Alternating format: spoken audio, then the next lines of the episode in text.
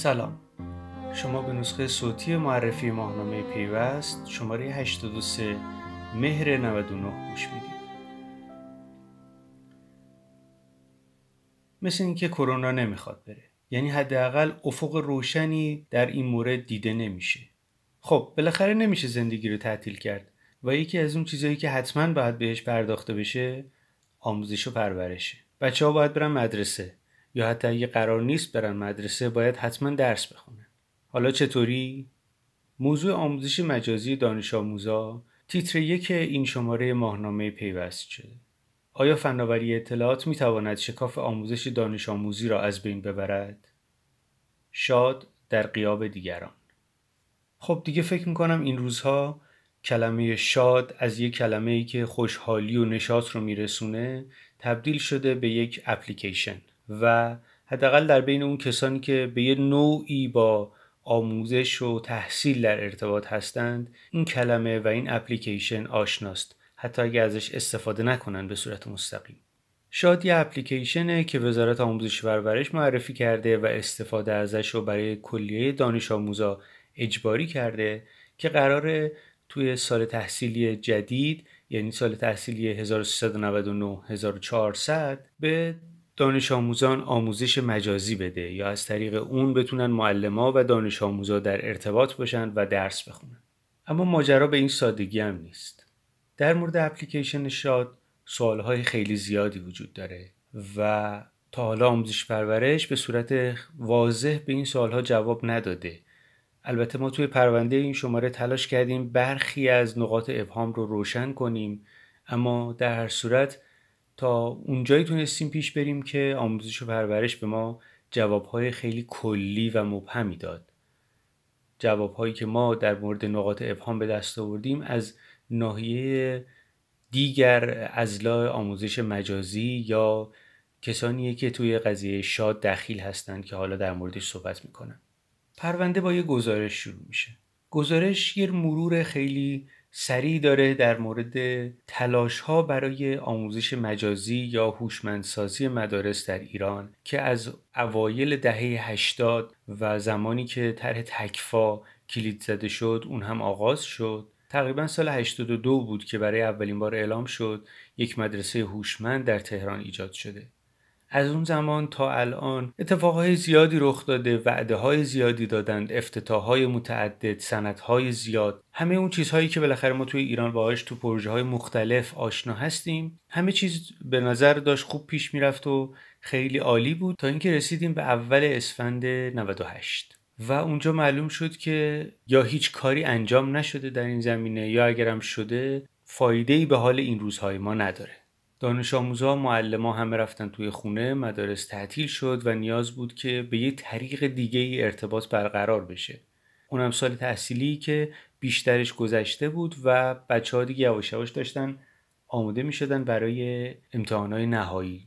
خب ابتکارها رفت سمت استفاده از تلگرام که قبلا لطف کرده بودن و فیلتر کرده بودن و واتساپ که خب واقعا استفاده ازش دردسرهای خیلی زیادی داره. اما به هر صورت باید یه طوری این روزها رو میگذروندن. مشکلات زیادی دیگه هم بود اما از هزینه اینترنت مسئله دسترسی همه به ابزارهای هوشمند که نمی‌شد کاریش کرد. به هر صورت اسفند گذشت فروردین هم که بیشترش تعطیل اون هم گذشت و اول اردیبهشت ماه 99 استفاده از شاد اجباری شد یا حداقل گفته شد که باید همه استفاده بکنن. آمارهای متناقض و متعددی در این زمینه اومد از تعداد نصب تعداد کاربرا که خب توی همین گزارشی که گفتم به این موضوع پرداخته شده در نهایت سال تحصیلی تموم شد و همه چی رفت برای سه چهار ماه بعدش که الان باشه. سال تحصیلی جدید از 15 شهریور شروع شد. یکی دو روز قبل از سال تحصیلی در حالی که همه منتظر بودن مدارس به صورت مجازی برگزار بشن اعلام شد که مدارس حضوری خواهند بود و همه چیز یهو در یک ابهامی فرو رفت. اما کم کم معلوم شد که به هر صورت دولت نمی‌خواد مدرسه رو نهاد مدرسه رو تعطیل بکنه. اونم بیشتر به دلیل کسانی که دسترسی به ابزار هوشمند ندارن. اما خب باید قبول کنیم که واقعیت اینه حداقل امسال اون کسانی که به ابزار هوشمند دسترسی ندارن بازمانده از تحصیل خواهند بود. با وضعی که قیمت تبلت و گوشی هوشمند و لپتاپ و این چیزها داره نمیشه انتظار داشت که بچه هایی که توانایی مالی زیادی ندارن یا خانواده هاشون توانایی مالی ندارن بتونن ابزارها رو تهیه کنن و درس بخونن.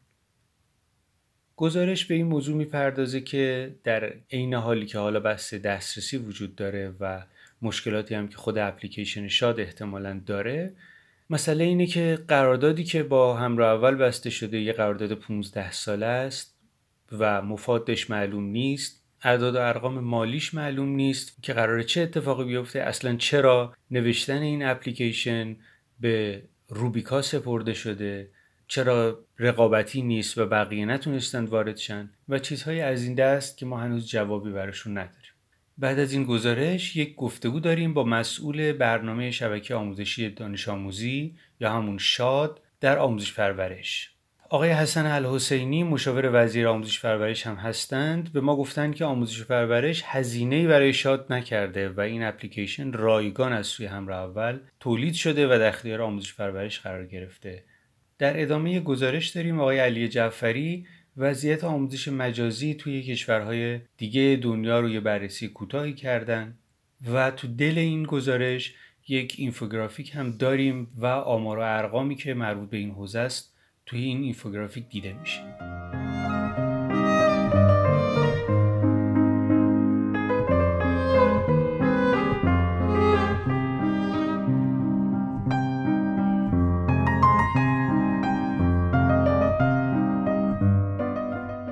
در ادامه این پرونده سونیتا سراپور یک گفتگو انجام داده با رئیس سازمان فناوری اطلاعات ایران.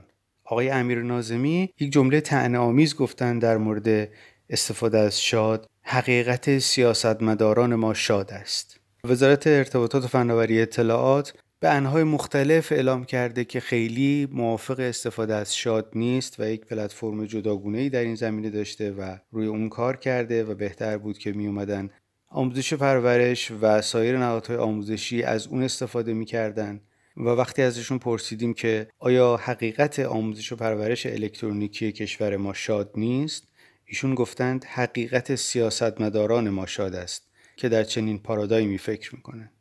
و بدین ترتیب دیگه اوج ناخرسندی وزارت ارتباطات از این موضوع رو نشون دادن. یک یادداشت از خانم مریم برخی آموزگار پایه ششم درباره مشکلاتی که توی استفاده از شاد یا سایر سیستم های آموزشی الکترونیکی دارن با تیتر ملغمه از ترس و آموزش در ادامه گفتگوی آقای نازمی چاپ شده. بعد حسام ایپکچی پژوهشگر حقوق که دبیر فرم حقوق فناوری پیوستم هستند درباره آموزش و پرورش رایگان و اون چیزی که توی قانون اساسی اومده در این زمینه نوشتند از تخته سیاه تا تخته دیجیتالی. و سعید آزاد که روزنامه نگاره درباره سیم کارت هایی که این روزها داره فروخته میشه به اسم سیم کارت شاد یا سیم کارت دانش آموزی نوشته برامون گم شدن کیک چند هزار میلیاردی در مهمانی چاق ها موضوع مهمیه که کمتر بهش پرداخته شده و پایان این پرونده رو نماینده تامول اختیار مدیرعامل همراه اول در پروژه شاد با ما گفتگو کردند. شاد مشکلی ندارد اینترنت مشکل دارد. آقای محمد امین ابتهی عنوان کردند که شاد هیچ مشکلی نداره و اگر که اختلالی وجود داره در استفاده ازش به اینترنت برمیگرده. در ادامه هم گفتن که در نگارش شاد از روبیکا استفاده نشده یا ارتباط شاد با روبیکا صفره در حالی که خب دوستان فنی این روزها توی اینترنت نشون دادن که در نوشتن شاد از کدهای روبیکا استفاده شده. به هر صورت پیشنهاد میدم این پرونده رو بخونید. شاید بخشی از سوالها و ابهامهای شما در این زمینه برطرف بشه. بیرون این پرونده یه گزارش داریم از خانم سراپور در زمینه قیمتگذاری سیستم حمل و نقل شهری که خب اسنپ و تپسی و الوپیک و سایر اپلیکیشن های حمل و نقل عمومی رو شامل میشه. در ماهای اخیر یا بگیم حالا در نیمه این سالی که گذشته خیلی در مورد قیمت های این سیستم ها حرف زده شده و اینکه خیلی گرون شدن.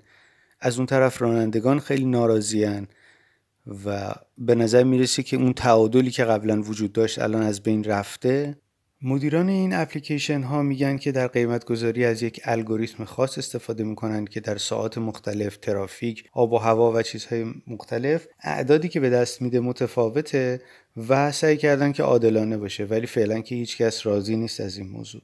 همینجا یک گزارش داره بهناز توحیدی در مورد اتفاقاتی که تو مجلس میفته درباره طرح ساماندهی های اجتماعی که در مجلس دهم اولین بار مطرح شد خب اونجا نرسیدن بررسی کنن اومد مجلس یازدهم دوباره به جریان افتاده با یه تغییراتی. خیلی سر صدا شده درباره این طرح و معلوم نیست که در ادامه چه اتفاقی میفته. فعلا همه باهاش مخالفت کردن حتی برخی نماینده هایی که طرح امضا کرده بودن هم باهاش مخالفت کردن و گفتن که تغییر می‌کنه این طرح. به نام پیام رسان به کام سه نقطه. تیتری که برای این گزارش انتخاب شده و توش بررسی شده که اتفاقا کسانی که پیشنهاد دادند استفاده از فیلتر شکن ممنوع باشه جرم باشه و فعالیت در شبکه های اجتماعی فیلتر شده جرم تلقی بشه خودشون الان در توییتر فعال هستند و دارن روزانه توییت می نویسند لایک می گیرن fave می گیرن و چیزهایی از این دست. فرم گزارش ما اینجوری تموم میشه و میریم سراغ فرم باشگاه مدیران که با یک روز یک مدیر این شماره شروع میشه. پای صحبت های لطف الله سیاهکلی نشستیم که الان نماینده قزوین در مجلس شورای اسلامیه اما قبل از اون قائم مقام معاون توسعه و فناوری رسانه ملی بودن. استارتاپ گردی این شماره به سراغ هینووا رفته که در زمینه طراحی و تولید تجهیزات خانه هوشمند فعالیت می‌کنه. و شرکت گردی هم شرکت زیتل رو معرفی کرده که سرویس های اینترنت پرسرعت و نامحدود ارائه میده. شرکتیه که تقریبا تازه تأسیس از سال 96 فعالیت شروع کرده. به نسبت شرکت های دیگه جوان محسوب میشه. اما این روزها تونسته موفق تو این بازار عمل کنه. بعد از اون فرم خدمت و تجارت رو داریم که با گفتگو شروع میشه. آقای مسعود خاتونی عضو هیئت مدیره بانک ملی و معاون فناوری اطلاعات و ارتباطات این بانک به ما گفتند زیر ساخت بانکداری دیجیتالی فراهم شده است. بعد از اون یک گزارش داریم ها و تفاوت‌های مصوباتی که برای کیف پول الکترونیکی تدوین شده، بانک‌ها، پادشاهان بلا منازع کیف پول شاید در جریان باشید که ماه گذشته بالاخره بانک مرکزی پس از چندین دهه مقاومتش رو کنار گذاشت و اعلام کرد که میشه در زمینه کیف پول الکترونیکی در ایران فعالیت کرد. چه شرکت های بسیاری که اومدن تو این زمینه برنامه داشتن طرح تجاری داشتن اما به واسطه مقاومت بانک مرکزی در این زمینه ورشکست شدن جمع کردن رفتن یا زمینه کاریشون رو تغییر دادن.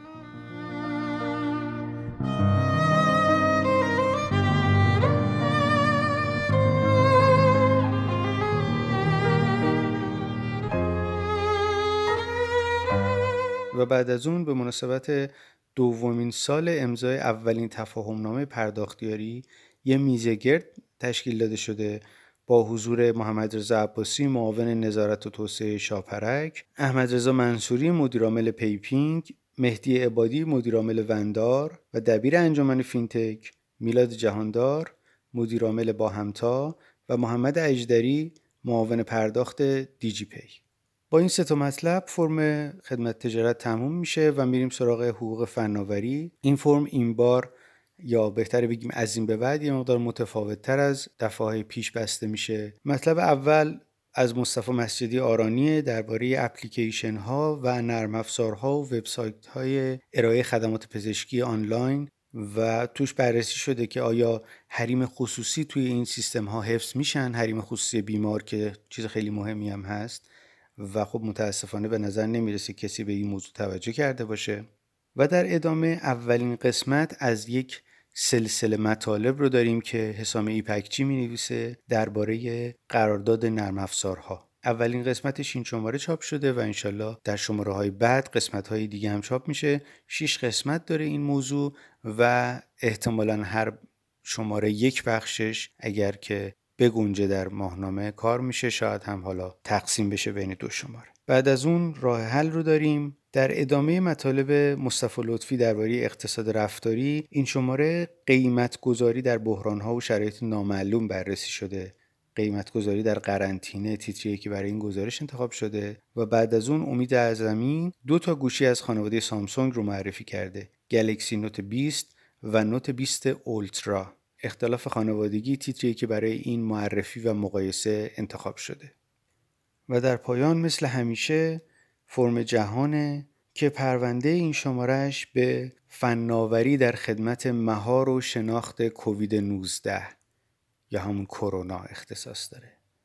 اصر میانبرهای دیجیتالی و اینکه کامپیوترها ابر کامپیوترها ابر داده ها و سیستم های ابری چه کمکی به شناخت این بیماری و تلاش برای مهارش می‌کنن بدین ترتیب شماره 83 ماهنامه پیوست تموم میشه. امیدوارم که شاد و سلامت باشید. تا ماه آینده. خدا